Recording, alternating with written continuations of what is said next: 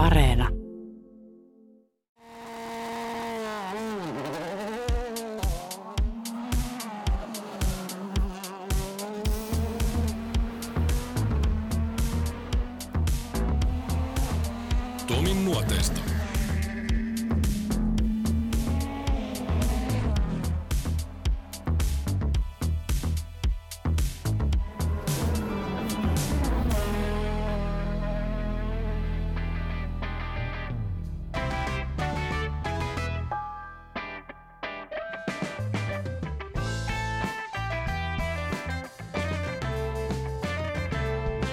Nosta käsi ylös, jos olet voittanut ralliautoilussa SM-kultaa. Nyt käden saavat sitten nostaa ylös ne, jotka ovat voittaneet niitä 13 kappaletta. Ja jos vielä pyydetään lisää käsiä, voivat lapasensa ylös nostaa nyt ne, jotka ovat voittaneet Jyväskylän suurajot. Yhden miehen käsi nousee ylös jokaisen pyynnön kohdalla. Sama mies voi vilkuttaa iloisesti myös kysyttäessä golfin SM-kultaa voittaneiden nimiä. Hän on Kyösti Hämäläinen. Köpi tai Hämy, kuten häntä on vuosien varrella kutsuttu. Elämän iloa täynnä oleva entinen huippukuljettaja. Sanon entinen, sillä Köpin nimeä ei olla vuosikausiin nähty rallin lähtölistoilla. Eikä tarvitsekaan. Ura on jo takana ja se on vertaansa vailla. Uran kohokohta on tietysti vuoden 77 Jyväskylän suurajojen yllätysvoitto. Tai yllätys se taisi olla kaikille muille paitsi Köpille itselleen. Hän oli vain odottanut oikeaa hetkeä. Sitkeä myytti sanoo, ettei hämäläinen koskaan ajanut nuoteista. Sama myytti kertoo, että kartturin piti istua aina hiljaa kuljettajansa vieressä. Vastauksia näihin saadaan tämän jakson aikana. Alkusävelet menestykseen luotiin polvenkorkuisena Ylistaron maisemissa. Millä tavalla se autoilu sitten oikein lähti Kyösti Hämäläisellä liikkeelle? Se lähti aika hyvin liikkeelle. Eh, Kotonani oli taksiautoilija isä ja, tota, ja, ja siitä sain ajaa kyllä tosi pienestä asti siitä sivusta jo. Ja sitten kun pikkuisen tuli, että varpaat yletty polkimille, niin sain jopa ajaa luvan kanssa, joka on aika kiva sana, luvan kanssa, niin tota, autoa ja taksikuski oli tietenkin vieressä tai autonomistaja vieressä ja se sanoi, että jos poliisit sattuu pysäyttää, niin aja sillä hiljaa ohi vaan ja hyppää hänen yli, niin hän tulee omalle paikalle ja niin koitetaan selvitä, mutta koskaan ei tarvinnut sitä kikkaa käyttää. Miltä se tuntui silloin pienen ajalla niillä autoilla? Oliko se semmoinen asia, joka tuntui hyvin luontevalta sulle? No ei vaikea sanoa, kun olin niin nuori, että miltä se tuntui, mutta ehkä se, jos tarkemmin ajattelee, niin totta kai se pienenä sällinä niin tuntuu aika kivalta. Ei sitä voi muuta sanoa kuin, että kivaa kai se oli. Mm. Oliko autourheilu millään tavalla silloin läsnä sun elämässä?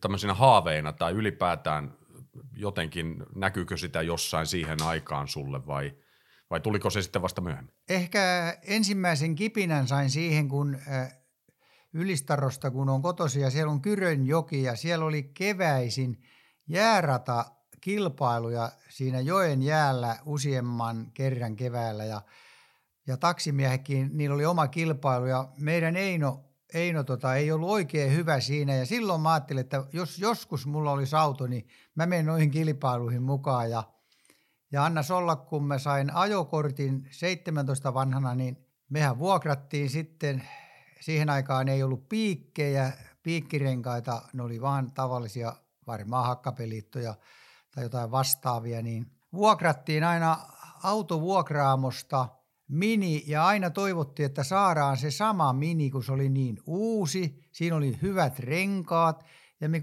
kuljettiin Pohjanmaalla eri pitäjissä sunnuntaisen ajamassa kilpaa. Ja sen kevään viimeinen kilpailu, jääratakilpailu oli sitten Ylistarossa, Kyrönlahdella siinä – ja sitten siellä kuulutettiin meikäläinen kanssa, että lähtee ja, ja voitin muistaakseni sen sitten sen luokan. Niin heti kun pääsin varikolle, niin joku tutut sanoo, että auton vuokraa ja täällä kattelee sua, että se taitaa olla aika vihanen sulle. Ja sitten se löyti minut sieltä tietenkin ja sanoi, tuu maanantaina sitten selvittämään rahapussin kanssa näitä ta- talven juttuja ja olihan se pikkuinen sokki, kun se otti tupla hinnan niistä talven keikoista, että te olette äijät ajanutkin tällä hänen autolla kilpaa. Mutta samaa hengenvetoon on sanottava sellainenkin asia, että sitten mä alkaisin rallissa vähän pärjäämään, niin sitten se Esso huoltoasemalla kahvilassa oli aina isäntää ja pollea tämä sama autovuokraamon omistaja. Joo, että minun autoilla se köpi aloitti, että tota niin niin. Ja sitten mä sain kuulla siitä, että tällä lailla se leuhkii, niin joku viisas sanoi mulle, että tota, mene nyt ja sano, että kun sä niin paljon mun nimiä käytät hyväksesi, niin anna nyt jo takaisinpäin ne rahat. Tätä keskustelua ei ilmeisesti sitten koskaan kuitenkaan käyty. Ei käyty, että mä annoin sitten kirkon miehen anteeksi.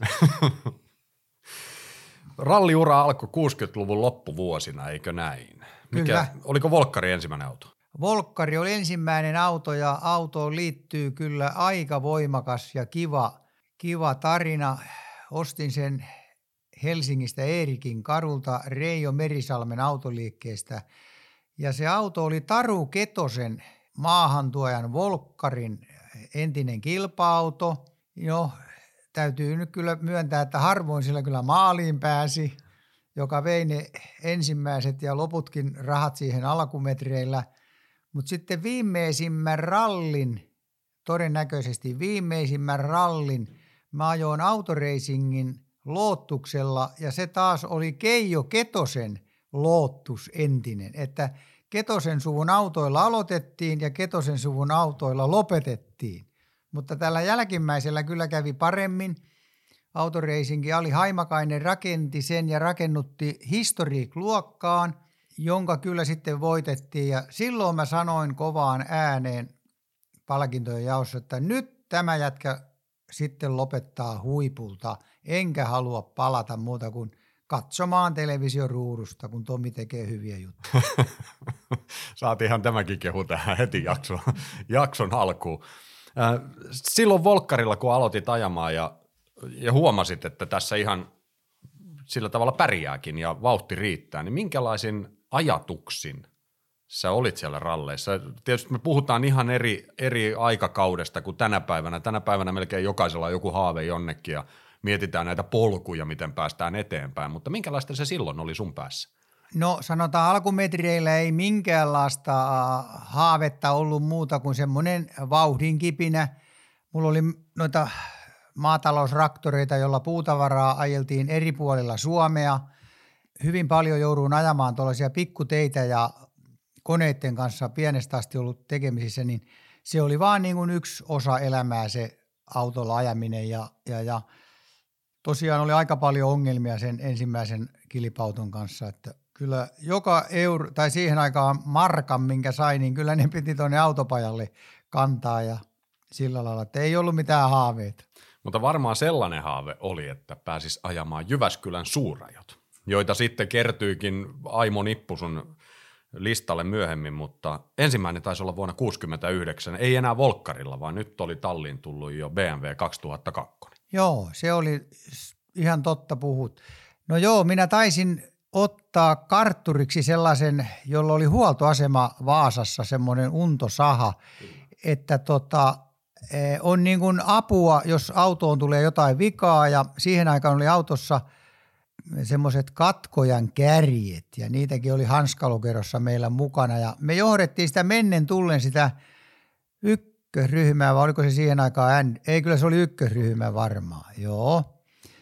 Ja sitten jossakin Mikkelin tai Varkauden suunnassa siitä lakkas kulku ja se mikä siinä on niin ottaa vieläkin pattiin, että siitä se olisi vähän ur, urka, ura urennut paremmin, mutta tota niin, katkojan kärkien alasin oli poikki ja unto saha, jonka mä nyt oikein haalasin siihen kartturin paikalle, että se varmaan osaa tollaiset markan viat korjata, mutta kyllä ralli oli jo Jyväskylässä loppu, kun meidän viat löytyi, tai auton viat löytyi.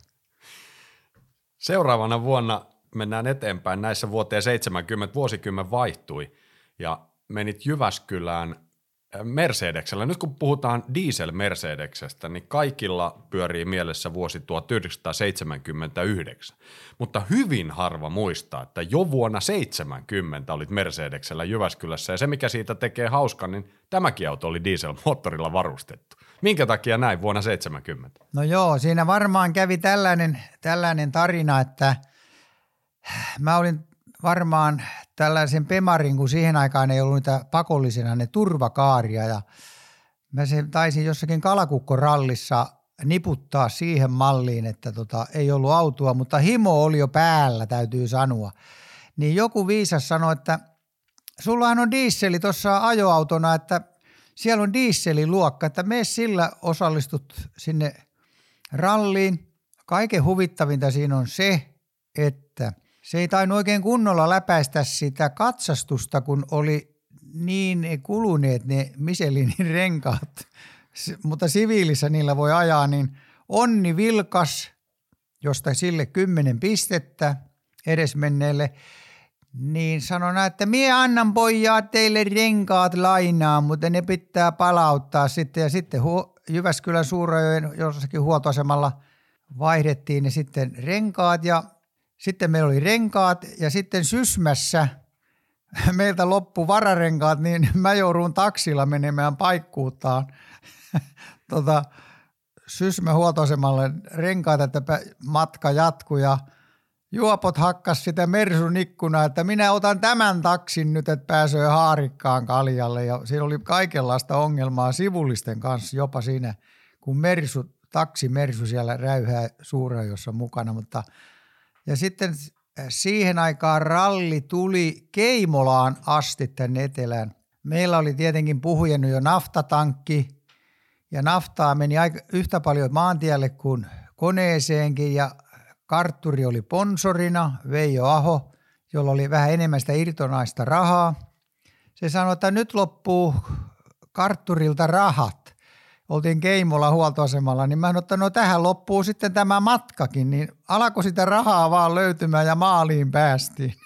Ja yleiskilpailusijoitus oli jossakin 40 huittella, 41 itse asiassa. Aika mahtavaa sillä lailla, kun ajatellaan, että toista sataa varmaan lähti. Se oli aika huima seikkailu tuohon aikaan. Just sanoit, että Keimolaan asti tuli. Niin kyllä ralli oli, suurajot oli, siitähän se nimikin tuli, suurajot aikanaan, kun koko kilpailu kehitettiin. Toki kilpailu kun alkoi aikanaan, niin se oli täysin toisenlainen muodoltaan kuin tällainen pikataivan ralli, mutta, mutta kyllähän se oli myös seikkailu siinä, missä se oli rallikin. Täytyy palata tuohon samaan asiaan, että tota siihen aikaan ajettiin rallit etupäässä öisin ja siinä jos missä tuli kuljettajan ja miehistön yleiskunto e, tota, aika merkittävään juttuun, niin, niin ehkä meikäläisellä oli pikkusen parempi yleiskunto kuin monella muulla ja sen takia se sijoituskin oli tuota luokkaa. Ja sitten oli syksyllä sumua, aina ei ollut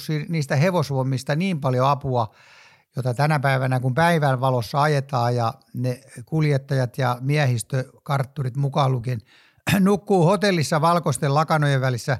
Siihen aikaan vaan ajettiin kolme vuorokautta melko putkeen. Joku tauko oli jossakin ja voisi sanoa, että viimeinen vuorokausi varmaan oli jo siinä, jos poliisi olisi pillin lykännyt suuhun, että olisiko ollut enää ajokuntoinen kanssa, sanotaan 99 prosenttia. Väsymyksen kautta, sä pitää korjata väsymyksen kautta. Millä tavalla se hoidit yleiskuntoa siihen aikaan? Raaka, kova metsätyö, äh, siis metsätyönä puutavaraa ajettiin satamaa ja rautatieasemalle ja jokainen, joka tätäkin kuuntelee, niin tietää, että joka kantaa mökillä syllillisen puita, niin oi oi kun on raskasta ja ne yleensä on kuivia puita, mutta meillä oli tuoreita kaksimetristä ropsia, mitä tehtiin kuormia ja ajettiin aikamoisia heinäkuorman kokoisia kuormia ja niin, niin, siitä se yleiskunto tuli, mutta ei tarvinnut lähteä illalla mitään juoksulenkkiä liion tekemään.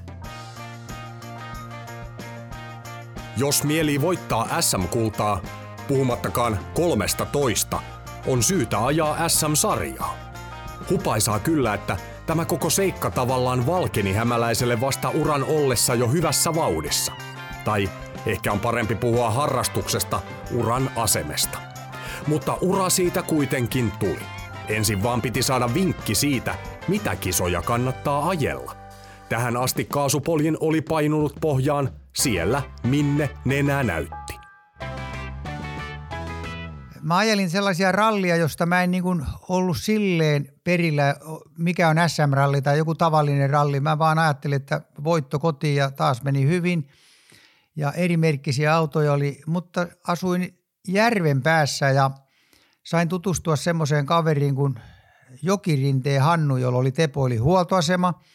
Niin se sanoi, että alahan poika ajamaan noita SM-rallia, kun sä kerran pärjäät noissa ralleissa. Ja siinä aukesi vasta mun silmät, että no helekutti, niitähän ne pitää ruveta ajamaan. Ja, ja, ja se oli niin kuin ponnahduslauta noihin SM-ralleihin ja niitähän on siunaantunut matkan aikana aika komiasti. Vuonna 1973, jolloin voitit ensimmäisen kerran Suomen mestaruuden, kukaan ei voinut vielä tietää, että se oli melkoin lähtölaukaus kolmelle toista Suomen mestaruudelle, mutta ensimmäinen näistä 73. Nyt kun me mietitään näitä voittoja ja mä kysyn ohikulkijalta, ralli-ihmiseltä, vaikka mun ikäpolven, että millä autolla, niin väittäisin, että vastaus on Ford Escort heti ensimmäisenä, mutta se ei suikaan pidä paikkansa. Se ei ollut liian volkkari eikä se ollut BMW, vaan ensimmäinen Suomen mestaruus on tullut meille suomalaisillekin hyvin tutun Formula 1 nykypäivänä tutun merkin kautta, eli Alfa Romeo. Kyllä, se oli joo ja se auto oli ihan itse hankittu ja itse maksettu ja sillä lailla, mutta Suomen koneliike kyllä siihen antoi aika voimakkaan sponsorin mukaan ja, ja, ja sehän tuli saman tien se SM, että ei siinä ollut mitään ongelmaa. No seuraavana vuonnahan sitten olikin jo öljykriisi ja ei ajettu kuin kaksi rallia, vaan tunturi ja suurajot ja niiden perusteella jäi hopeaksi, joka vieläkin harmittaa. se, se oli pienestä kiinni, sanotaan näin. Mutta siinä meni kaksi vuotta sulla Alfa Romeolla. Ja sen jälkeen sitten meillä on leikekirjoja tässä vieressä ja sitten aletaan olla oikeastaan niillä, niillä main, kun mä muistan, tietysti vauhdimaailma oli mulla, niitä oli kotona, niitä oli mökillä, niitä oli vanhoja ennen mun syntymää tulleita – vauhdinmaailmoja ja kaikkia näitä mahdollisia juttuja. Ja, ja 70-luvun puolivälissä mä luin niitä ja siellä oli nyt näitä Avenger, eli Kosta ja Sunbeam Avenger, Kosta ja Teboilin väreissä. Ja täällä alkaa olla oikeastaan sitä maailman aikaa, kun Suomeen alkoi ilmaantua tiimejä. Mm-hmm. Oli Teboilin tiimiä ja Nortti-tiimi oli ja mitä kaikki. Ja Colt oli Colt. myös, kyllä. No. Silloin puhuttiin hyvin voimakkaasti tupakkayhtiöiden panostamisista siihen aikaan, mutta sehän muuttui ihan täysin 70-luvun puolivälin paikkeilla tämä ralli. Autoon alkoi ilmestyä sponsoreita paljon, paljon voimakkaammin. Joitakin oli siihenkin asti ollut, mutta Joo. nyt alettiin olla ihan voimakkaissa väreissä ja sä pääsit tähän hommaan mukaan. Miten se muutti sitä rallin harrastamista siinä vaiheessa, kun tuli aika isojakin tukijoita taakse? Kyllä se muutti, sanotaanko niin päin, että se helpotti sitä hommaa huomattavasti, mutta kyllähän se niin oli ennen kuin sä pääsit sinne tiimiin, taikka noiden sponsoreiden markkoihin kiinni – eihän ne nyt millään lailla peittänyt niitä kuluja ainakaan minun tapauksessa, niin, niin kyllä se helpotti oikein huomattavasti. Mutta eihän siitä leipää saanut, että kyllä, kyllä siviilityö piti olla. Minkälaisista summista silloin puhuttiin? Voiko niitä avata tässä yhtään? Muistatko? Jos hämärästi muistaasin, niin kyllä Suomen tupakka oli ylivoimaisesti kyllä kovin, kovin maksaja. Että tota, mutta en mä nyt ei, ei ihan, rikos on varmaan jo vanhentunutkin, mutta että en mä muista kyllä tarkasti, mutta ei ne nyt mitään päätä huimaavia, että kun nyt kuuntelee näitä urheilijoiden, autourheilijoiden ja formulakuskien summia, niin ei ihan päästy niille luvuille. 75 vuonna ensimmäinen sijoitus myöskin kymmenen joukkoon Jyväskylässä. Jyväskylä oli semmoinen ralli, joka tähän aikaan oli jo nuotitettava kilpailu. Mutta tarinahan tietää kertoa Kyösti Hämäläisestä, että Kyösti Hämäläinen ei ole koskaan ajanut nuotista. Onko se näin, että metriikään ei ole luettu nuottiin vai onko sitten joskus käynyt niin, että sitä on kokeiltu ja sä oot todennut, että se ei ole hyvä systeemi? Joo, kyllä se menee osittain kyllä tarinan piikkiin. Tämä en tiedä mistä tämä komia. Kyllä mä otan siitä kunnian, että mulla on mukaan niin hyvä pää olisi muistamaan, mutta ei se kyllä ikävä kyllä ole. Kyllä siellä sellaiset, mä käytän sanaa, talonpoikaisnuotit on ollut aina, että mä oon saanut harjoitella Hannu Mikkolan ja Timo Mäkisen kanssa suurajoja samassa autossa ja mä vuosien mittaan huomasin, että meillä oli ehkä samanarvoinen muistikapasiteetti, että me samalla lailla kyllä muistettiin, että en ainakaan niitä parempi ollut muistamaan, että haluan kyllä vähän, vähän korjata tota, vaikka kunnian otan kyllä siitä, että mulla on niin hyvä muisti. Ei ole, ei ole. No siinä meni sitten sekin myytti, vaikka jäljelle jää toki se, ettei hämäläinen koskaan ajanut sellaisilla nuoteilla, joita muut käyttivät, eli tarkoista, jokaista mutkaa ja mäenharjannetta kuvaavista. Olen ottanut usein näissä jaksoissa esiin rallimaailman murroksen vuosikymmenien saatossa. Jos vielä 70-luvulla kuskeilla oli aikaa kaverata keskenään, tänä päivänä käydään töissä ja lähdetään kotiin. Mutta oliko kaikki aina niin ruusuista ja yhteen hiileen puhaltamista? No, ei tietenkään, vaikka sen kuinka haluaisi sillä tavalla muistaa. Otin käteeni yhden lukuisista köpin pöydällä olleista leikekirjoista ja silmiini osui veikeä lehtileike. Siinä kerrottiin yksityisetsivistä, jotka oli palkattu varjostamaan hämäläistä erään vuoden 75 SM-rallin alla. Salaharjoittelun uskossa tietenkin. Mitä ihmettä? Kyllä se, se pitää paikkansa, että siinä oli sellaista kyyriäilyä sitä ja tätä ja että se, joka pärjäs, sanotaan näin, niin sehän oli aina varma asia, että kyllä sen on ollut pakko Salo harjoitella, ei se voi muuten pärjätä. Ja sain vielä jutella sellaisen miehen kanssa, joka oli mua siellä kyttäämässä – siellä Pohjanmaalla. Ja, ja, ja se kertoi, että Sorsanpesässä sai asua ja, ja oli kiva keikka. Ja kerran he lähti ajelemaankin mun perään, mutta sanoi, että ei he tiedä oikein mihinkä mä katosin. Ja sille asialle on kyllä saanut nauraa, että tota, ja silloinkin mä menin niin kuin omasta korostani nyky sen aikaisen perheen luo kyllä laihialle, että emme tarvinnut mitään salaa harjoitella, että jos Pohjanmaalla on asunut vuosikausia tai nuoruuden, niin ei siellä niin montaa tietä ollut, mitä mun olisi tarvinnut harjoitella. Mutta enpä ole ennen kuullut, että olisi yksityisetsiviä palkattu perään. Ja jos he viikon oli siellä, niin kyllä ihan oikeasti sua on yritetty ikään kuin saada kiinni siitä, että se epäily on ollut todella vahva kanssakilpailijan, kan, kanssakilpailijan toimesta, että – Joo. Ei toi Kyösti ei voi pärjätä nyt. Köpi ei pärjää ilman, että se treenaa tuolla salalla. Joo, se, sehän pitää se lausunto paikkansa, että kateus vie kalatkin järvestä ja näin päin pois. Ja niin kyllä se tässäkin mun kohdalla piti paikkansa, mutta mä siihen totuin siihen sellaiseen eh, lian louskutukseen, vähän niin kuin politiikassa, että tänään puhutaan tonne päin noin ja kumarretaan tonne päin ja se on tavallaan vähän kasvattanut pikkuusen sellaista sisua ja näytön paikkaakin, että siitä on ehkä ollut mulle vähän positiivistakin, mutta en mä nyt aina kyllä sitä sillä lailla ottanut, kun ihminen vaan on ihminen. Mitäs tuo vuoden 75 hankiralli? Siellä oli joku ajanottoepisodi. Syytettiin myöskin siitä, että kellot ei käynyt ihan yhtä pitkään kaikille kilpailijoille ja jälleen taas Kyösti Hämäläinen löytyy täältä nimenä, että jollakin pätkällä sulle olisi kellot pysäytetty tai ainakin annettu vähän turhankin hyvä aika. Mikä juttu tämä oli? Mikä tässä on tarina Joo, se, se, sekin on aika hupasa juttu.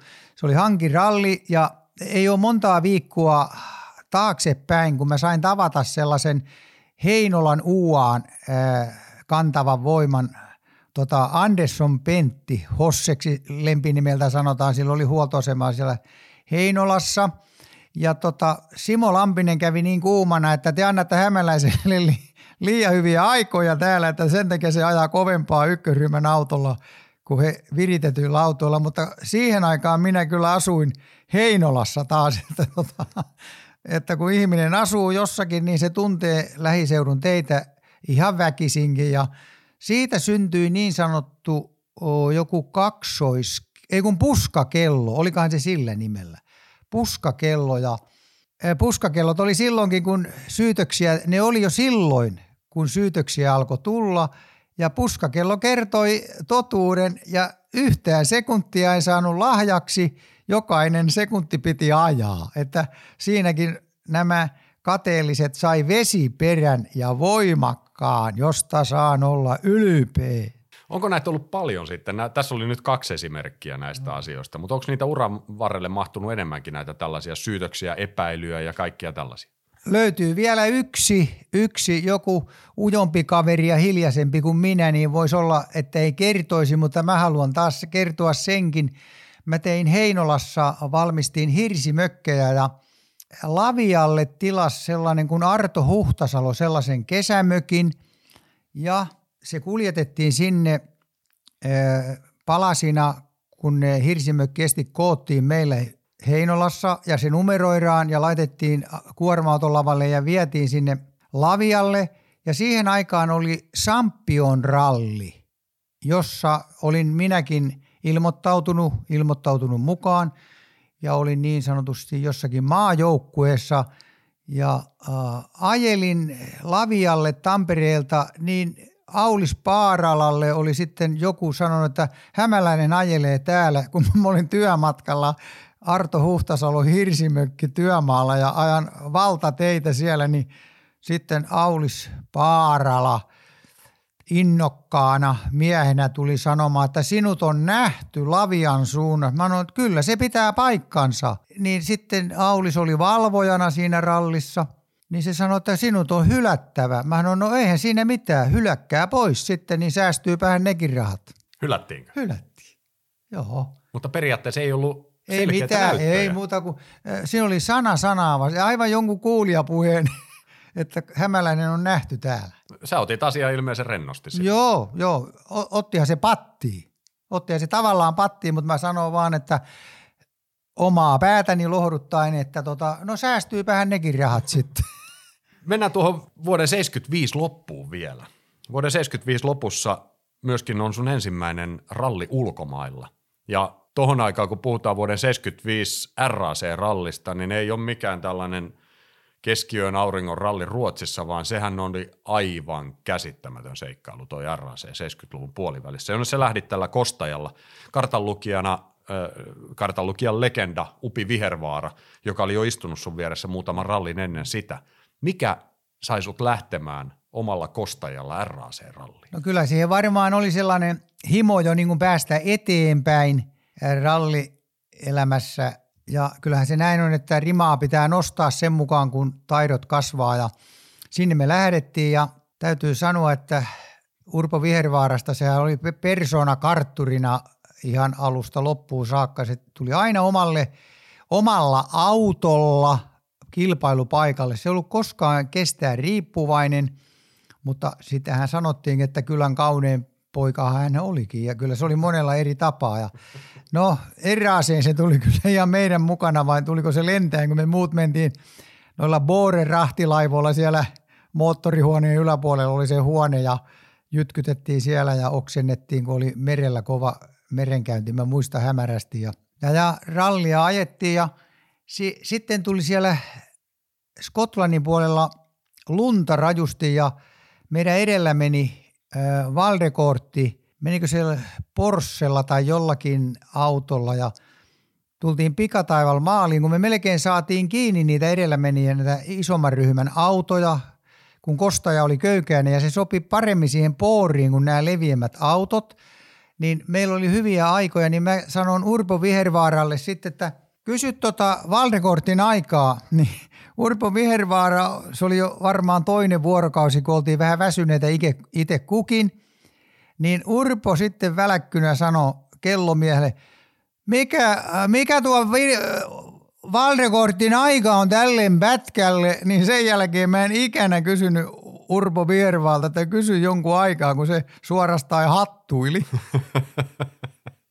Minkälainen seikkailu se oli RAC no se, oli ras- kerran? se oli kyllä niin raskas seikkailu, jos mä muistan, että päästiinkö meidän sitä maaliin. Kyllä te pääsitte 75 kolmas luokassa ja 36 yleiskilpailussa. Okei, okei. Jotakinhan meillä varmaan loppu, kun meiltä renkaat ja mä luulen renkaat loppu, että muut laittoi uutta rengasta, kun me koitettiin niillä, olihan meilläkin renkaat, eihän siitä ollut kysymys, mutta että ei riittävästi ja kyllä se, jos jälkeenpäin ajatellaan, niin kyllä kai se oli raskas ja rahallisesti sekä – henkisesti. Että, ja sen mä kyllä huomasin siellä jo eka kerralla, että minusta ei taida tulla rotkojen reunalla ajajaksi. Mulla on niin sanottu korkean paikan kammo ja ajohan me siellä Englannissa sitten muutamia kisoja ää, yhden piirimyyjänkin laskuun ja kerran mä satuin kysyä Skotlantin rallissa Hannu Mikkolalta, että pelottaako sua nämä rotkot? Rotkot, niin se sanoi, elä poika niitä rotkoja kattele, että kattele tietä pitki.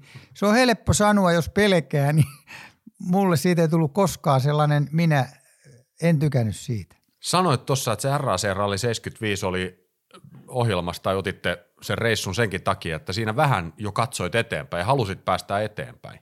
Ja nyt kun mä katson näitä sun kartanlukia asioita, niin tohon asti ennen kuin Urpo Vihervaaran kanssa aloit vakituiseen ajaa, niin kartanlukijat vaihtui aika tavalla. Niin oliko tässä nyt sitten 75 vuoden lopulla, 76 vuoteen, kun päästiin siinä nurkilla, tuliko silloin sellainen kipinä, että nyt tästä voisi katsoa jotakin isompaakin, jopa ammattia, joka tuohon aika oli jo olemassa rallikuljettajan ammatti ihan kirkkaasti, niin tuliko siinä semmoisia ajatuksia, koska asiat on selkeästi vakiintunut. Vakio, vakio kartanlukija, tähdätään vähän Suomen rajojen ulkopuolelle ja tietynlainen määrätietoisuus on astunut kuvaan. Ihan oikein. Kyllä, kyllä toimittaja on lukenut läksynsä, ei voi muuta sanoa. Tota niin, niin, varmasti oli sellainen ja Urpo oli kyllä omalla tavallaan se oli hyvä hommaamaan noita ponsoreitakin ja, ja kun se oli vanhempi kaveri ja ollut kovempien kuskien kyytissä ulkomailla aikaisemmin ja tota, niin, niin siitä oli isällistä apua hyvin, hyvin monessa asiassa.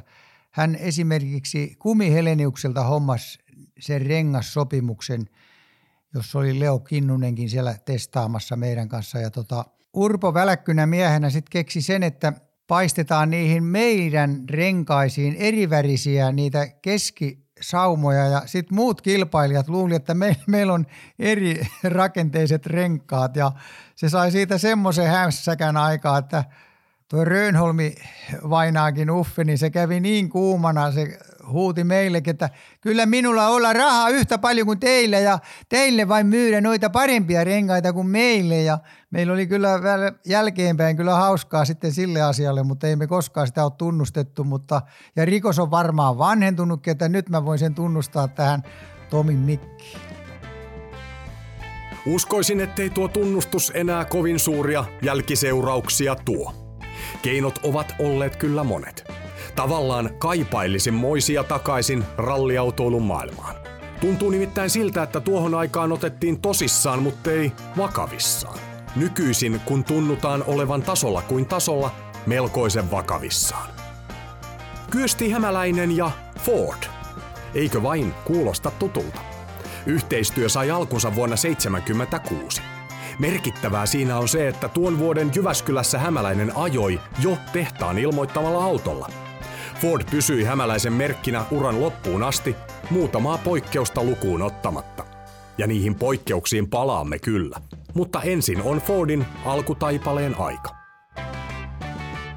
Kaksitonninen RS ykköryhmää niin oli tehokkaampi kuin toi kostaja ja niitä alkoi olla aika monella niitä eskortti, jos oli enemmän voimaa ja, ja sillä lailla niin ja oli mulla itselläkin niitä eskortteja siinä ja mä sain tämän tehtaan auton, jossa oli pikkusen enemmän ruutia, joka oli tosi hyvä kaiken kaikkiaan. Se oli kaiken kaikkiaan hyvä ja no se meni kyllä niin kuin moni muukin asia, että Ahneella on paskanen loppu, niin se oli mullakin.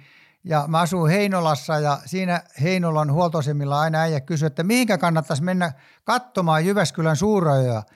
Mä sanoin, että menkää tuonne Marjoniemeen, että siinä asfaltilta käännytään sellaiselle hiekkatielle – jälkeenpäin niin, niin ajateltuna, että olisi ollut pare olla ihan hiljaa sillä kohtaa, niin mä tulin tuhatta ja sataa sitä asfalttia ja liipasin menemään sinne hiekkatielle ja se tie laskeutui, niin kuin sanotaan putos, niin pyörän pito hävisi ja siellä oli sellainen valtava rajapyykki, no meidän takapyörä osui siihen ja pyörä irti ja oli siinä ensimmäinen sata miestä juovuksi enemmän ja vähemmän sanomatta, siinä on mies, johon voi luottaa, että se sanoi, että tulkaa siihen mutkaan, niin minä näytin sitten, että siihen voi tulla, mutta kyllä oli lämmöt korkealla kuskilla ja miehistöllä, että se kyllä ottaa patti. Niin siinä oli vähän sellainen tunne, kun autosta tuli pois, että uskaltaako naamaansa näyttää? Kyllä täytyy, täytyy sanoa, että hävetys oli niin karmea, että – niin se piti vaan korjata näin, tai nämä juopothan ne korjasi, ei nyt kaikki juoppoja sana pitää korjata, että olivat kumminkin ottanut sitä mörköjuomaa vähän. Siitä alkoi se yhteistyö Fordin kanssa. Oliko se hyvin luontevaa se yhteistyö heti alusta lähtien? No voisi sanoa näin, että kyllä silläkin polulla oli käpyjä ja riskuja ihan riittävästi, että ei se niin kauhean luontevaa ollut, että että eihän meillä nyt ollut maahantuojan apua kyllä muuta kuin tälle toppatakkipuolelle ja lämpöhousuille, että kyllä rahallista apua Fortilta ei tullut mulle päin ainakaan käytännössä yhtään mitään. Mutta SM-sarjaa jatkoit myöskin Fordilla, ja tuossa jo viittasit siihen, että ajoit muitakin kisoja Britanniassa. Niitä tuli ohjelmaa sitten vuonna 1977. Ja mikä sai sitten menemään sinne Englannin avoimeen rallisarjaan silloin vuonna 1977? No sieltä otti yhteyttä tällainen eh, piirimyyjä Peter Lark. Se otti yhteyttä ja tota, se rakenti sitten sellaisen, tai hänellä oli varmaan semmoinen auto, nel, nelosryhmän auto ja mutta sitten siinä kävi sillä lailla, että se pihisteli niistä renkaista, että me ajettiin jollakin Avonin renkailla, kun muilla oli paljon parempia renkaita ja niitäkään ei ollut riittävästi ja sitten tulee, niin kuin mä jo aikaisemminkin mainittiin, niin nämä, se rotkon reuna ei ollut mua varten, että mä en vaan koskaan tottunut, minä en tullut sinuksi sen kanssa. Mutta myös toisinpäin on kuvio kulkenut. Jos on suomalaiskuski lähtenyt Britanniaan, niin on saman vuoden puolella, eli 77 hankirallissaan britannialainen nyttemmin myös jo edes mennyt Martin Holmes, toimittaja ja kartan lukija siis tuohon aikaan, oli sun kartturina hankiksessa. Joo, Mik, se, mikä se on Martinin sun kartturiksi toi? no sen varmaan Timo Putkonen jotenkin järjesti PR-mielessä. Mä luulen näin, koska se oli aika kuuluisa, maailman kuuluisimpia äijä näissä toimittajahommissa. Se oli kyllä omalla tavallaan hauska kartturi, sehän hoiti sen hommansa kyllä hyvin, mutta heti kun oli tauko, niin se pani silmät kiinni ja alkoi saman tien kuorsaamaan, että semmoisia unelahjoja en ole nähnyt kellään. Ai, korjaan. Poliisipäällikö Knut Oos. Joo, se oli Helsingin rallissa mun kartturina ja oli jossakin Myrskylässä tauko ja kaikkihan meni siitä sitten, kuka meni mihinkäkin, niin tämä iso poliisiherra vaan sanoi, että hän jää huilaamaan tänne autoon ja kun mä laitoin oven kiinni, niin mä näin, että kuorsaus jo kuuluu ikkunan läpi, että siinä oli kyllä toinen, jolla oli myös hermot kunnossa. Jokaisella kuljettajalla on yksi elämän kisa. Mä voisin uskoa, että nyt kun mä hyppään tästä tuohon vuoden 77 loppukesän alkusyksyn Jyväskylän suurajoihin, niin se on sitten varmaan se sun kohdalla, mutta taustat mä haluan tähän ensin tivata. Se, oliko se näin, että se oli Mäkisen Timo harjoitusauto, millä sä ajoit, vai mikä se auto se oli, ja miten, miten tämä tapahtui, millä tavalla tämä paikka sulle aukesi Jyväskylässä tehdasauton ratin taakse? Sitä en kyllä hämärästi muista, miten se oikeastaan aukesi. Se oli Ari Vatasen testiauto, jossakin Tuupovaaran suunnalla sillä ajettiin ja no siihen kyllä ymmärtääkseni vaihdettiin kyllä aika paljon niitä osia takasiltaan myörein ja vaihdelaatikot ja jopa moottori. En, en mene ihan käsisydämellä, mutta aika paljon. Ja ensimmäinen rallihan oli sitten Hyvinkäällä Sveitsin talviralli, vaikka se oli kesällä, oliko se pari viikkoa, kolme viikkoa ennen tätä suurajoa. Timo Putkonen sitten lyöttäytyi kartturiksi siihen autoon ja Fortin PR-päällikkö. Ja no sitten tultiin ensimmäinen pikataival maaliin ja lamppu heilahti, niin se alkoi vähän sättimään mua, että kyllä tätä autoa saa kierrättääkin, niin kuin huurattaa moottoria, että ei tarvitse ajaa näin hiljaa. Ja mä ajattelin, että no mikähän tässä nyt meni niin pieleen, kun mä omasta mielestäni tulin aika hyvin, niin kellomiehekki ensimmäisenä sanoi vaan, että kyllä tuli rajut pohjat. Niin tota, en muista tarkkaan, sanoko Putkonen samaa hengenvetoa mulle, että tota, ei hän koskaan kyllä kironnut, niin jonkun voima sanonut, että ajan millä vaihteella haluat. Timo Putkonen, Putkonen myöskin muistetaan hyvin suulaina ja terävänä miehenä. Joo, hänellä oli kyllä riittävän terävä kieli, että varmaan kaikki lehdistön väki ei aina kyllä tykännytkään siitä. Mutta tämä 77 Jyväskylä, kun alle saa tollaisen auton, niin oliko siinä nyt mielessä, että nyt on paikka näyttää? Oli, oliko sulla semmoinen fiilis siinä, että ennen sitä kilpailua ja harjoitusjaksolla ja kaikilla, että nyt tämä on mun kisa, tämä on mun paikka? Ei, ei arvannut lähteä niin korkealle heittää rimaa, mutta kyllä semmoinen tunne oli, että äijä oli kyllä hyvässä kunnossa. Mä olin tosi hyvässä fyysisessä kunnossa ja tota, tietenkin kilometriä oli erittäin vähän sillä autolla ja olihan semmoista haparointia alussa. Kyllähän siinä, siinä oliko se Kuohun pikataival vai Humalla mäkikö se ajettiin siihen aikaan, hum, missä oli niitä hy- tultiin alaspäin. Humalamäki. Joo, Humalamäki se oli, kato, pitää vähän toimittajalta, kun se on melkein 2-30 vuotta nuorempi, se muistaa paremmin. Niin tota, Siinä tultiin hypylle, nypylle ja mä lähden, että nyt lähtöö Matti Nykänen lentoon ja notkossa menee Leo Kinnunen Porssella ja konepelli ylhäällä takana, kun on moottori ja siellä on Jorma Pulukkinen kartturi, kaasuttaa sieltä, kun niillä oli lipsahtanut joku kaasuvajeri irti jostakin. Ja mä ajattelin, että nyt tästä tulee raatoja paljon. Sen kerkesin siellä ilmassa miettiä ja, ja, ja sen verran pyörät hipas maahan ja mä käännin ojaan. Ja, ja siinä meni etupyörät vähän vinksalleen, mutta lenkutettiin maaliin. Ja aina kun Jorma Pulkkinen tapaa tai me tavataan, niin se aina tulee kädestä kiittämään ja sanoo näin, että kiitos minun hengenpelastaja. Että, niin, niin tämä on aika voimakas hengenpelastusjuttu, että – nyt jos Jorma kuuntelet joskus, niin ano mulle vielä hengenpelastusmitallin. En mä sillä kyllä mitään tee, mutta voitaisiin anoa. Jorma, Jorman kanssa on myöskin tehty tällainen samanlainen jakso, mitä tässä nyt parasta aikaa sun kanssa tehdään. Ja siinä luonnollisesti muisteltiin tämä. Nyt mä en ihan sanasta sanaa muista, se on toki kuunneltavissa, mutta Jorma taisi sanoa, että kun hän näki eskortin keulan, niin se, hän oli siinä ihan varma, että se oli, se oli tässä. Tähän päättyy. Kyllä. Mutta sanon, että jos ei siellä olisi ollut Kyösti Hämäläinen ratin takana, tai toki toinenkin taitava Joo. ratin kääntäjä, mm. joka olisi kääntänyt ilmassa ohjauspyörästä kääntä, kääntävät pyörät saman tien linkkuun, että kun auto laskeutui maahan, niin se olisi osunut suoraan syliin. Varma. Ja edelleen taas kopsahtaa johonkin takakulmaan, Jotakin, että se kävi koska, niin lähellä. Joo, kuvista näkee, että osunut on. Kyllä se, kyllä se oli niin kuin sanotaan hiuskarvan varassa, että kyllä apumiehen puolelle ajoin ojaan siinä ja kyllä tuossa valokuvissa kyllä näkyy, että kuskin puolen etuspoilereissa on kyllä osumia. Kyllä sä hyvin muistat. Hmm.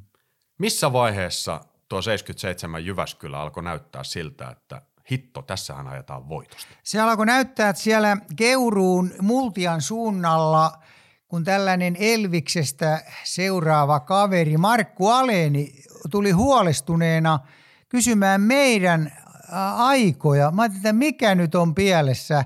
Niin Martti Tiukkanen oli silloin kartturina. Se sanoi, nyt tuntuu hyvältä, jos nämä on huolestunut meidän ajoista. Ja silloin mulla oikein silmät aukesi niin kuin linnun pojalla, että näin taitaa vähän ollakin. Joo, niin kuin olikin. Ja kisa päättyi lopulta. Mä muistan, kun puhuttiin puhelimessa, sanoit, että voitto tuli kolmella ja puolella minuutilla. Se oli hyvin muistettu, mutta minuutilla pieleen se tuli neljällä ja puolella minuutilla nimittäin. Se oli sen verran ylivoimainen voitto. Timo Salonen kakkonen, Björn Valdekod oli kilpailun kolmas tuona vuonna. Eli se, se oli loppujen lopuksi täysin ylivoimainen se suoritus. Se oli sen ajan sensaatio. Joo.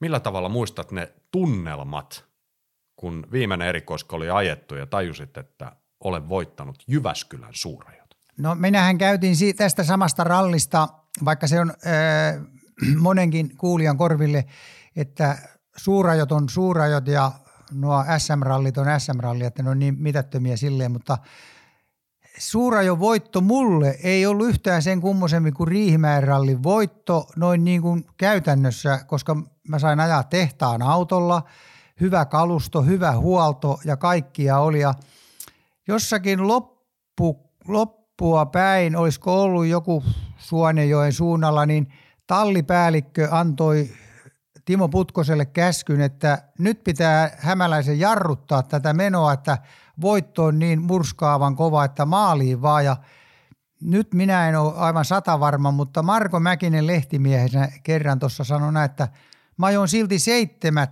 pohjat ne viimeisillä pätkillä, että mä vaan koitin varmistaa, mutta kun se oli niin helppoa se ajaminen, niin ei tarvinnut muuta kuin tyyrätä autoa ja vähän kaasutella ja sivulasista katsoa, kun perä leijailee, että se oli kyllä helppo voitto itsellekin. Oliko se sellainen kilpailu, kun kuljettajat monesti kuvailee, että kun kaikki osuu, ja Ari Vatanen kuvailee tällä tavalla asiaa, Ari tietysti osaa värikkäästi myöskin lauseet rakentaa, sanoo, että silloin kun se oikein onnistuu, niin se on kuin soittaisi silmät kiinni pianoa.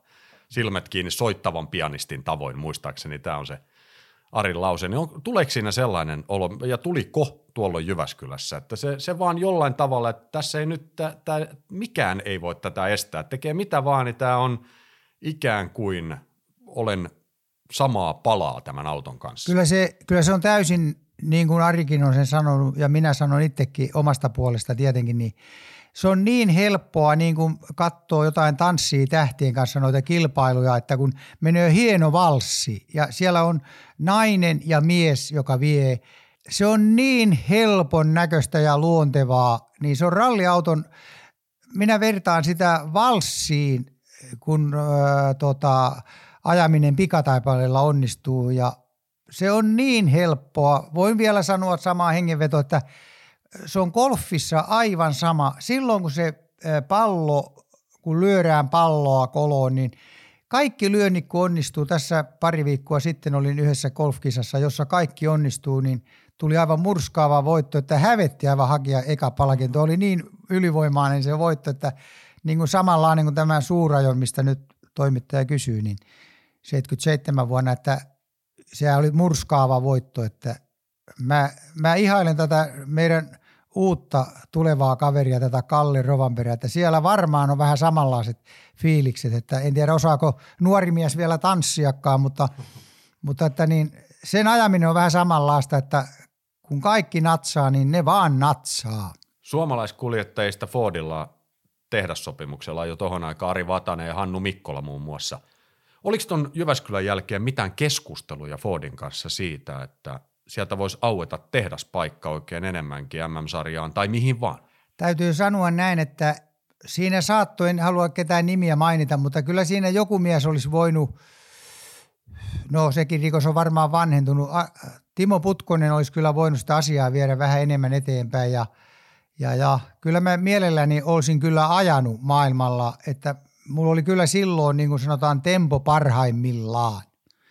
Että vähän niin kuin sillä kohtaa jäi kyllä vähän sapettaa, että eihän ne kaikki rallit nyt ole aina rotkoreunalla. Ja onhan se niin kuin mulla on ollut rakennusmiehiä töissä, niin mä kyselen niiltä samaa asiaa, että eikö niillä ole korkean paikan kammoa, niin sanon, että joskus kun on pitkään aikaan ollut niin kuin matalimmissa rakennuksissa töissä, niin ne sanoo näin, että siihen kasvaa siihen korkean paikan juttuun, että ehkä minäkin olisin voinut kasvaa siihen rotkojen reunalla ajamiseen, mutta liian monta hyvää kaveria, Toivosen Henkka ensimmäisenä tulee mieleen, niin rotkon reunaan se kuoli, että kyllä mä nyt olen tyytyväisempi tähän olotilaan, että jos mulla olisi kaksi, mark- kaksi euroa enemmän tilillä rahaa kuin nyt, niin tota, ja pelätä siellä rotkojen reunalla, niin tämä olotila on parempi niinpä.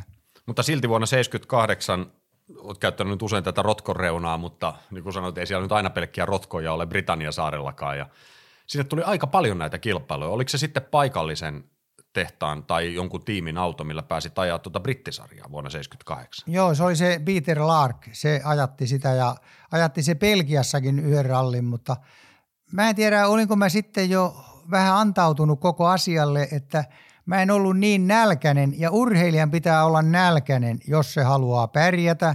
Nöyryyttähän musta löytyy kyllä näihin urheilutapahtumiin, mutta kyllä mä muuten voin leukoja louskuttaa sillä voimakkaamminkin, mutta tota niin, niin, mä osasin kyllä asennoitua, että mun olotila on nyt tämä ja piste. Niin olisiko siinä pitänyt itsekin panostaa enemmän, jos olisi halunnut maailman, maailmanmestaruussarjaa? No ensinnäkin lähtökohta on aivan oikea, niin kuin toimittaja kysyy englantia olisi pitänyt osata, että ei se tulukkien kautta se homma pelittänyt. Ja minäkin olen koko elämäni tehnyt kauppaa. Suomessa mä osaan tehdä kauppaa. Välillä ne on onnistunut ja välillä ei.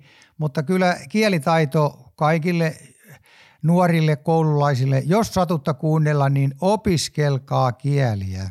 78 jälkeen juurikaan näitä ulkomaan kilpailuja ei ole tullut, joka tietysti sitten kuvastaa tavallaan sen, että ne haaveet siitä MM-sarjan kiertämisestä tehdasautossa ilmeisesti vaan jätit syrjään ja aloit panostaa SM-sarjaan siitä eteenpäin. Näetkö mä tämän asian oikein? Sä näet aivan oikein sen, että mä sanoin sille paikalliselle piirimyyjälle Englannissa, että tota, äh, en mä halua täällä enää kulkia, että tota, kun tämä auto on vähän alitehoinen näihin muihin, että – me ei oikein päästy sinne ykköspaikoille eikä kakkospaikoille ja tota, niin, niin, sitten minun jälkeenhän sinne meni tämä Malcolm Wilsoni sille samalle e, piirimyyjälle ajamaan ja nyt se on Fortin iso päällikkö, että olisinkohan me sitten Fortin kakkospäällikkö, kun mä olisin vain jatkanut. Se jää ikuiseksi kysymykseksi. se, se jää nyt kyllä kuuntelijan päätettäväksi. Myös vuonna 1978 hämäläinen osallistui Fordin tehdasautolla Jyväskylään. Koska edelliseltä vuodelta oli puolustettavana voitto, vieläpä varsin ylivoimainen sellainen, oli tavoite tietysti vain ja ainoastaan ykköstilan uusiminen. Se jäi kuitenkin haaveeksi. Tehtaan auton sai 78 vuodelle tosiaan ja numerolla ykkönen ja silloin oli kuljettajalla kyllä tempoa enemmän, enemmän kuin olisi tarvinnut olla. Ja Ounin pohjaa ajattelin, että tässä rä, räjäytetään kunnon pohjat ja puskaradio tietää, mutta nehän tietää monta muutakin asiaa, niin joku sanoi, että juopot oli pistänyt kaljapulloja sinne ja minä en niitä kyllä huomannut, mutta kartturi kanssa sanoi näin, että niin oli. Ja Juhani Korhonen oli kyytissä. Niin meiltä meni molemmat takarenkaat tiellä puhki, niin tota, sitten me löydettiin itsemme puskikosta ja ennen kuin me sieltä päästiin pois ja vaihdettiin renkaita ja klinkattiin maaliin, niin me saatiin kyllä aika törkeä aika, ja, mutta sitten ajettiin se ralli kumminkin maaliin ja oltiin sen toisen yön nopein, ylivoimaisesti sen nopein, mutta sehän ei paljon auttanut, jos Ounin pohjassa rypee, että sattui niin pitkä pikataivalle ja se oli siellä puolen välin kohdalla, että se, se, se ralli meni siihen sitten oliko se paikka, jolloin olisi pitänyt sitten toisen kerran onnistua? Lähditkö sä siihen kilpailuun uusimaan voittoa ja näyttämään, että kyllä tämä onnistuu toisenkin kerran? Kyllä hyvin, hyvin sanottu. Se, se oli just näin, että siinä oli pikkasen ahaneella, ahaneella semmoinen huono loppu, en käytä rumaa sanaa, niin, tota, niin, niin ja kyllähän se pitää yrittää, eihän se mamoilemalla tuu kellenkään eikä puhumalla, että kyllä teot näyttää sitten, missä mennään. Ja, mutta kun homma kun pelittää, niin silloin pitää painaa, ei sille mitään voi. Minkälainen pettymys tuo vuoden 78 Jyväskylä oli edellisen vuoden voiton jälkeen? Oli se raaka pettymys, että tähän mennessä, mitä mä oon näitä pettymyksiä puhunut, niin ne on aika lieviä ollut siihen nähden, mikä toi oli. Että se oli kyllä totaalinen pettymys. Olis, oliko se myöskin tietynlainen isku sille ajatukselle, että kansainvälinen ura, että se, se ehkä on nyt tässä, koska tämä selkeästi nämä tilastot, kun katson, niin se tukisi tätä teoriaa. Kyllä se on näin. Kyllä se on näin, että silloin vedettiin matto jalkojen alta pois, että tota, silloin, silloin olisi pitänyt onnistua ja siitä olisi voinut poikia sitten vähän muitakin, mutta kyllä siihen aikaan oli ajopaikat aika tiukassa, että ne ei ollut enää niin kuin, onhan ne tänä päivänäkin tiukassa ja ne on ollut aina tiukassa, mutta on siellä ollut joskus suomalaisia aika paljon noissa talleissa, joille on jopa maksettu siitä kun ajetaan pikkuautolla kilpaa, niin sitä mä aina ihmettelen. Sitten niiden poikkeusten pariin. Kuvitelkaa tilanne, jossa esimerkiksi Markus Grönholm olisi kaksi vuotta Jyväskylän voittonsa jälkeen ilmestynyt kisan viivalle dieselautolla. Tai että sen olisi tehnyt vaikka Esa-Pekka Lappi tai oikeastaan ihan kuka tahansa nykykuskeista – Kyösti Hämäläinen oli todella juhlinut jo voittoa vuonna 1977, osallistunut kisaan tehdasautolla vuotta myöhemmin numerolla yksi, ja nyt vuonna 1979 alla oli raskas ja suoraan sanoen kilpailukyvytön dieselmersu. Kilpailukykyä toki löytyi omassa luokassa. Mikä johti tähän erikoiseen ratkaisuun? Kyllä siinä varmaan oli, että mulla oli oma SM-sarja niin hyvässä mallissa ja, ja, ja, ja hinku oli ajaa, niin minä oli varmaan yht, edellisvuonna oli Marke Oksala ajanut tällä samalla Mersulla suurajot ja se oli Vehon auto. Ja mä olin Vehoon yhteydessä Antti Möröön ja se samainen Mersu on Antti Mörön entinen taksi Mersu Mänttästä ennen kuin se oli siirtynyt Vehon palvelukseen. Ja se toi sen varmaan sitten tullessaan Veholle möi sen auto ja sai työpaikan. Niin sieltä me saatiin se sitten se sopimus aikaan ja, ja Vehohan sen homman hoiti. Se Antti Mörö oli sillä lailla fiksu mies, että se sanoi vaan näin, että jos sattuu auto lipsahtamaan ajolinjalta ojaan tai selälleen mihinkä nyt meneekin, niin ottakaa henkilökohtaiset paperit ja sulkekaa ovet ja kertokaa, mistä auton saa hakea. Mun mielestä se oli reilu tallipäällikön määräys. Minkälainen oli ajaa sillä diesel Mersulla? Kuinka paljon se herätti huomiota tuohon maailman aikaan? no huomiota se kyllä herätti rajusti ja siihen aikaan ei ollut ohjauksen tehostajaa ja mä olin tota varmaan Riihimäen Mersuliikkeessä sitä vielä huolattamassa jotakin kohtaa siitä Mersusta, niin, niin, niin joku paikallinen Riihimäen taksimies sanoi näin, että kuinka tuollaisen lautolla voi ajaa, kun ei siinä ole edes ohjaustehostaja, niin mä vaan näytin käsivarsia. Mä sanoin, täällä on tehostajat, että sehän häiritsee vaan tätä ajamista. Ja tänä päivänä ne ei puhukaan muuta kuin ohjaustehostaja, että tehostaja meni rikki ja tota, ennen vanhaa niitä ei ollut. Se oli hyvä keikka yleiskilpailun 31. 40, jotka tuli maaliin, jäi selän taakse. Joo, ja siihen aikaan ajettiin vielä.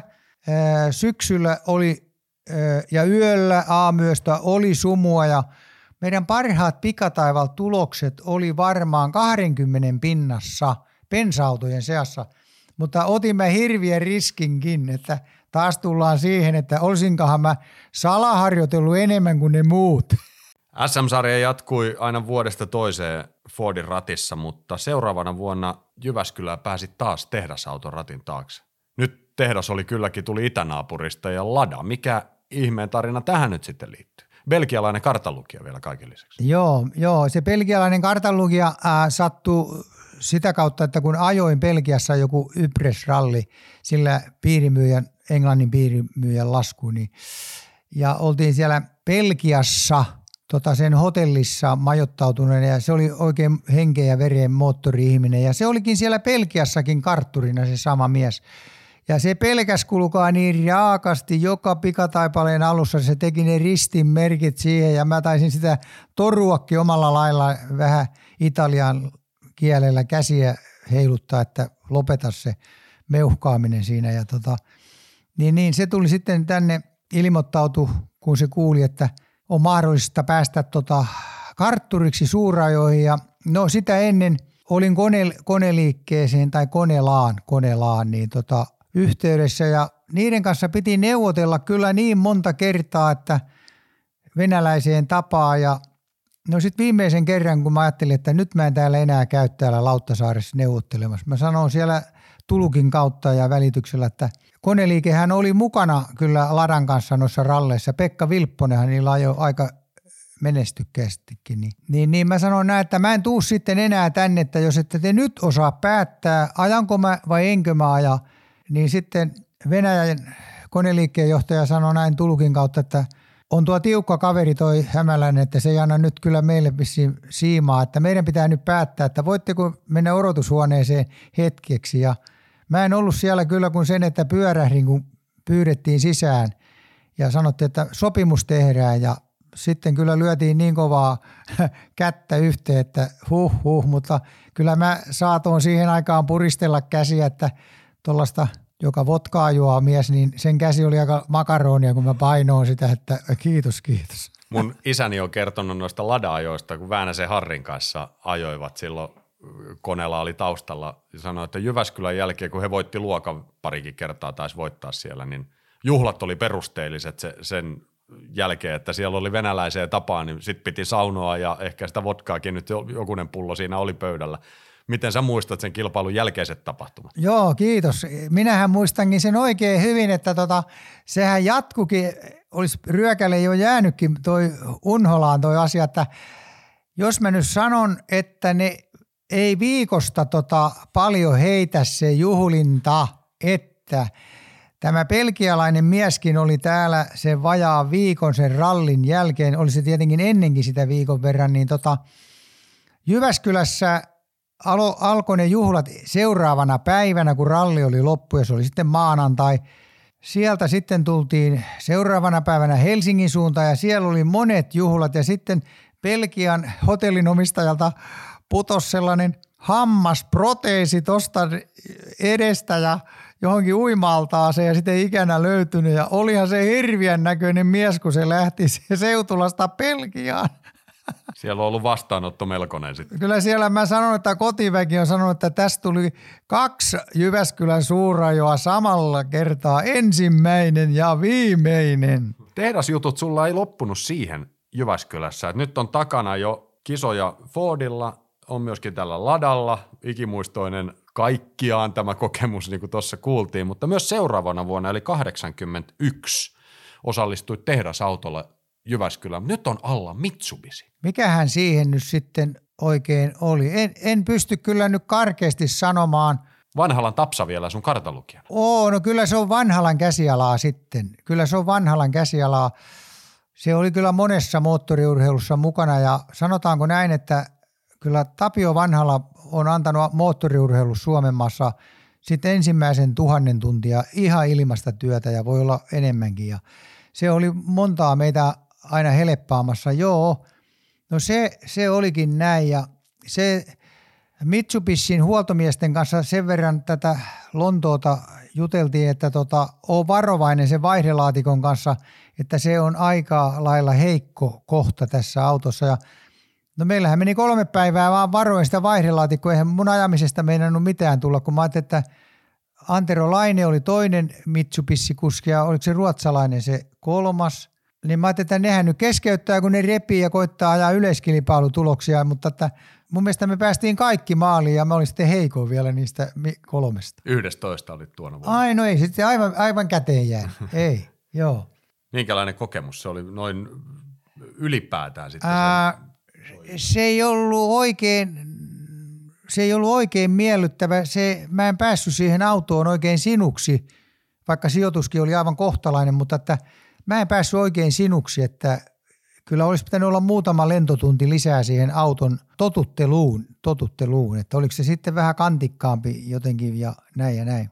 Ei, ei ollut hyvä maku. Sen jälkeen, tai itse asiassa jo tuossa vaiheessa panostus SM-sarja on ollut, sanoisinko melkoinen 80-luvun alkuvuosina, että se oli se sun pääjuttu. Mm. Kuinka paljon, minkä, tässä kysytään näin, että minkälainen merkitys sillä SM-sarjalla oli sulle? No niitä tuli kyllä sillä lailla niin kuin sanotaan puoli itekseen, ei ne lahjaksi tullut ollenkaan, mutta mulla oli oikea taktiikka siinä SM-sarjan, jota mä oon näille muutamalle tämän päivän SM-miehelle sanonutkin, että tota, ensimmäisissä SM-kilpailuissa ei kannattaisi aina yrittää verenmakuisuus sitä ensimmäistä palkintoa, että ajaa jonkun hyvän sijoituksen ja niin kuin talokin esimerkiksi rakennetaan, esti sinne rakennetaan antura, sitten kivijalka ja sen jälkeen vasta rakennetaan talo. Tässä SM-sarjassa on aivan sama homma, että esti pitää rakentaa se joku hyvät pinnat vaikka toisena tai kolmantena tai neljäntenäkin ensimmäisissä kisoissa, niin saa semmoisen kivijalan, ei kun anturan sinne hommalle ja sitten nostaa sitä vauhtia ja se oli mulla varmaan se semmoinen pieni kikka, että jos joku, joku intoilija alkaa ensimmäisestä SM-rallista ja jää väliin ja tunturiralli jää väliin, niin kyllä sitten on alta vastaaja, että niistäkin ne pinnat pois ja sen jälkeen nostaa rimaa.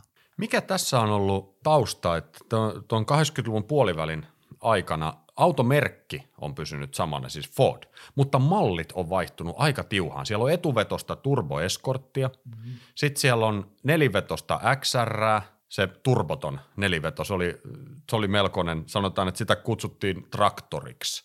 Se oli hyvän näköinen, siinä oli hyvä ääni, mutta jos mä nyt oikein olen ymmärtänyt, niin juuri mihinkään se ei mennyt.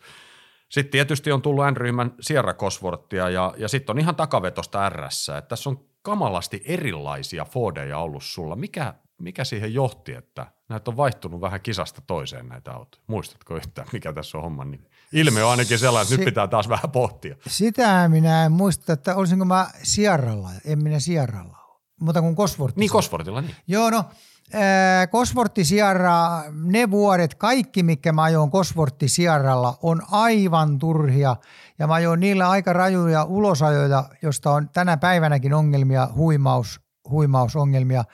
Kun Sierra Kosvortti painoi 1450 kiloa ja sen aikainen Mazda neliveto painoi 1100 kiloa. Siinä on kuusi sementtisäkkiä, jos kuulija tietää, mitä sementtisäkki painaa. Se painaa 50 kiloa kappale. Niin sellaista massaa, kun vierään startissa, hypyssä, sivuluisussa ja kaikessa, niin se on mahdottomuus pärjätä ja sellainen neliveto kosvortti siarra, se ei mikään neliveto edes ollutkaan. Viskositeetti kytkin sinne etupäähän, se se oli vähän niin kuin tuuri juoppo, että se kuopi sieltä etupyörällä joskus, kun se halusi, mutta ei se mikään neliveto ollut. Se on mun mielipide. Niitä XR 4 kertaa Niin, nelonen. se oli, se oli kaikkia muuta kuin neliveto. Mutta sitten oli Sierra Coswortti vielä, lisäksi tämä takavetonen sulla, musta väriltään N-ryhmän auto, millä, millä ajoit myöhemmin. Sehän oli huimalaite. Joo, no nyt, eihän mie sitä enää muistanut. Se oli se musta kosvo, joo. Mä menin asioiden edelle, joo, sehän oli siellä tehtaan, joo. Joo, ja vastassa oli ne nelivetolansiat. Niin. Joo. Ja niitä vastaan piti sitten ajella takavedolla. Understand, joo, nyt minä muistan. Ja tota, ää, Simo Lampisellekin terveisiä, että sinä olit löysä pöksy johtajana Jyväskylän suurajos. Ää, Lansian tallilla italialaisilla oli laittomat autot. Niillä oli neli, nelosryhmän alustat niissä niin sanotuissa N-ryhmän lansioissa ja turpot käännettynä aivan punaiselle ja meidän piti pieksää kaksivetosella niitä vastaan ja mähän tulin toiseksi, joo nyt mä muistankin, toiseksi siinä rallissa ja yhdellä diskauksella sen voittajan olisi saanut vek siitä ja Kosvortti Sierra olisi tullut ykköseksi, mutta Simosta ei ollut munaa hoitaa asiaa, koska hän vaan selvitti sen näin meille, että se on niin iso tiimi, ei sitä voi hylätä. No, ehkä hän oli siinä vähän oikeassa, mutta hän ei pitänyt suomalaisten puolta. Mutta toi Fordi Merkkinen, vaikka nämä mallit vaihtu tässä karmeasti, oli sitä neliveto Sierra turbotonta, mistä äsken puhuit, ja sitten tämä takaveto Sierra, ja oli etuveto Eskortti turboa, Joo, ja on melkoisia laitteita, niin mikä se, oliko nämä kaikki sun omia autoja vai millä tavalla tämä kuvio pyöri? Ei, kyllä nämä, nämä kolme nyt, mitä äh, Tomi sanot, niin nämä oli kaikki maahantujan autoja. Se, se oli aivan kauhistus se etuveto, joku turpo, kun sitä pelkäs kyllä meidän Erkkikin, että nousuuko se sieltä poorista pois ja ei tiedä oikein mitä sille teki. Mä reenasinkin sitä poorielämää, että, että kuinka, mitä se alkaa, kun se alkaa piirtämään, kun oli ikänsä tottunut takavetosella vetämään ja se oli kyllä oikein jännitystä ja jännitystä, että ei ole ihme, että mullekin se sydänvika tuli. Sä puhuit onnettomuudesta tuossa, joka vaivaa tänäkin päivänä. Mikä onnettomuus tapahtui ja missä ja millä tavalla? Se pahin tapahtui tässä neliveto Kosvortti Sierralla Riihimäkin rallissa, kun me ajettiin täydestä vauhdista sillan rumpuun. Ja se auto lenti mihinkä lenti. Ja silloin mä olin varmaan jonkin aikaa eri maailmassa, mutta sitten piippiautolla vietiin Riihimäen sairaalaan, niin siellä todettiin vaan, että ei muuta kuin lepoa ja puranaa ja siinä kaikki, että ei minu, minua edes kuvattu niskasta. Ja siitä saakka mua on aina huimannut. On siinä muutama mutka ajettu, hyppy hypitty ja ojakin varmasti koluttu. Niiden myötä palkintokaapissa on todella 13 Suomen mestaruutta. On niitä siinä. Kaivetaan sieltä nyt mieleenpainuvin esiin. No varmaan se ensimmäinen, ensimmäinen, koska se oli vähän yllätys maalaispojalle, että näinkö helppoa tämä olikin sitten loppujen lopuksi, että niin kuin joku sanoikin, että kyllä terävällä sahalla on helpompi sahata kuin tylsällä.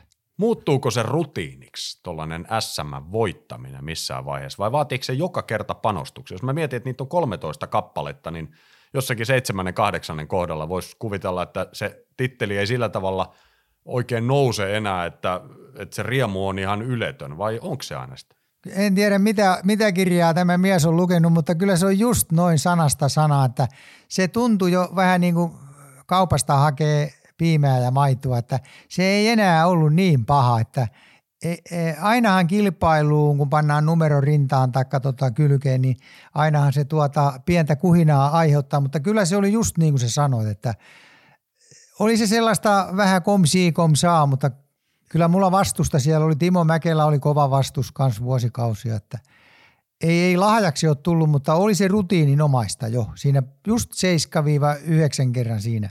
Se oli kyllä helpon tuntusta. Jos mietitään näitä aikakausia, kun olet ajanut rallia, jos sut lyötäisiin nyt uudestaan aikakoneeseen, saisit jonkun aikakauden valita, jonka sä saisit elää uudestaan. Nyt ei, en sano, että saisit tehdä uudestaan, ei uusista ratkaisuista, vaan kokea sen uudestaan. Niin mihin voisit loikata näistä, koska se ura on ja kokemukset on niin pitkältä ajalta? En, ei osaa yksi, kaksi sanoa, mutta eihän se nyt huono ollut ollenkaan Jyväskylän suurajoissakaan sinne auton nokan päälle samppania. En mä muista, jaksettiinko me nousta, tai sai, saiko siihen aikaan vielä nousta, mutta että kyllähän se aika hieno tunne oli. Siihen mennessä varmaan en ollut vielä paljon eläissään edes kuohuviiniä ottanut, että ehkä siinä nyt tuntuu aika, aika komialta se, että pikarissa annettiin sampania vai mistä sitä nyt annettiinkin. Niin se saattoi olla sellainen hetkellinen hurmiotila, mutta että jätetäänkö se parhaaksi, niin ei tule kellenkään pahaa mieltä. Vuosi 88 ja N-ryhmän Sierra Cosworth, se musta takavetoinen no. auto. Se on sun viimeinen kausi kotimaassa, tämmöinen pitkä kausi. Sen jälkeen ajohanskat on ripustettu naulaan muutamaa tämmöistä, voidaan sanoa harrastu, iso, isolla harrastuksella ajettua kilpailua lukuun ottamatta. Minkälainen hetki oli lopettaa? Sanotaan näin, että se lopettaminen, sen takia ajoin monta turhaa vuotta sillä nelivetokosvortilla, mutta kun ei pystynyt lopettamaan, jollakin tapaa pystynyt maahan tuo auto oli, että, mutta se kilpailu vietti oli niin kova, vaikka tiesi lähtiessä jo, että ei pärjää tällä autolla. Niin, niin sen jälkeen niin aivan tuntuu muutama vuosi siitä eteenpäin, että tota, ennen kuin tuli tämä uusi harrastus sitten, tämä golfin pelu, niin että pitäisi lähteä, johonkin pitäisi lähteä, johonkin pitäisi lähteä ja kun ei tiennyt mihinkään ja, ja, ja, ja niin kuin monella huippurheilijalla tai urheilijalla yleensä, joka lopettaa harrastamisen, niin siinä tulee niitä mörköjuoma juttuja mukaan ja, ja vähän sivuraiteille menee, ei kaikilla, en mä sitä tarkoita, mutta että oli semmoinen tyhjä olo, oikein pitkä tyhjä olo, ehkä kaksi vuotta ennen kuin sitten tuli tämä golfi, josta mä oon tosi tyytyväinen, että ihan tuttava nuoret kaverit sai mun houkuteltua, että tuu, tuu, tuu sinne mukaan vaan ja nyt on kohta 30 vuotta hakattu sitä palloa eikä yhtään ole tullut vielä valmiimmaksi. Kosolti kokemuksia, viljalti viihtymistä.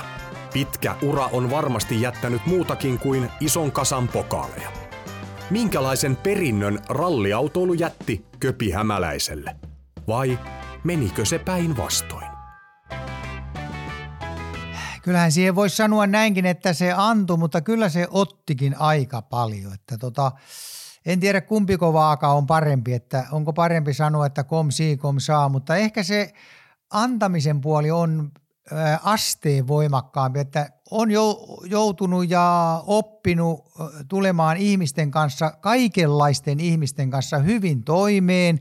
Ei ole ensimmäisenä ilkeitä asioita sanomassa ja siihenkin on tottunut, että kyllä puolensa kyllä pitää pitääkin, että kyllä tallaajiakin löytyy, että kyllä se on antanut, enemmän se on antanut kuin vienyt, vaikka se on kyllä vienytkin. Millä mielin selaat tänä päivänä näitä leikekirjoja, joita meillä on tässä pöydällä vieressä? Mä voisin kuvitella, että näitä on aika kiva välillä katsoa ja muistella menneitä tapahtumia. Joo, niin kuin aikaisemminkin jo mainittiin, niin joskus sadepäivänä, kun ei ole oikein mitään pihalla tekemistä, niin joskus on kyllä avannut, voisi sanoa, että voi mennä vuosi kaksikin ennen kuin aina avaa, niin ettei niitä sen innokkaammin, mutta tulee kyllä hyvä mieli siellä eh, noista onnistumisista, mutta on siellä näitä ulosajojakin kirjoitettu ja niitähän pitää olla, että kun ei, ei tiedä rajoja, pitää hakia, että auto pysyy tiellä ja sitä kauttahan se vauhti sitten kasvaa, että niin se vaan menee. Että kyllä mä pidän itseäni aika onnekkaana ja, ja, ja sitten hengellisesti on aika hyvässä vireessä tuon yläkerran kanssa. Eli vastapäätä istuu onnellinen mies. Kyllä lyhyesti sanon näin, että on.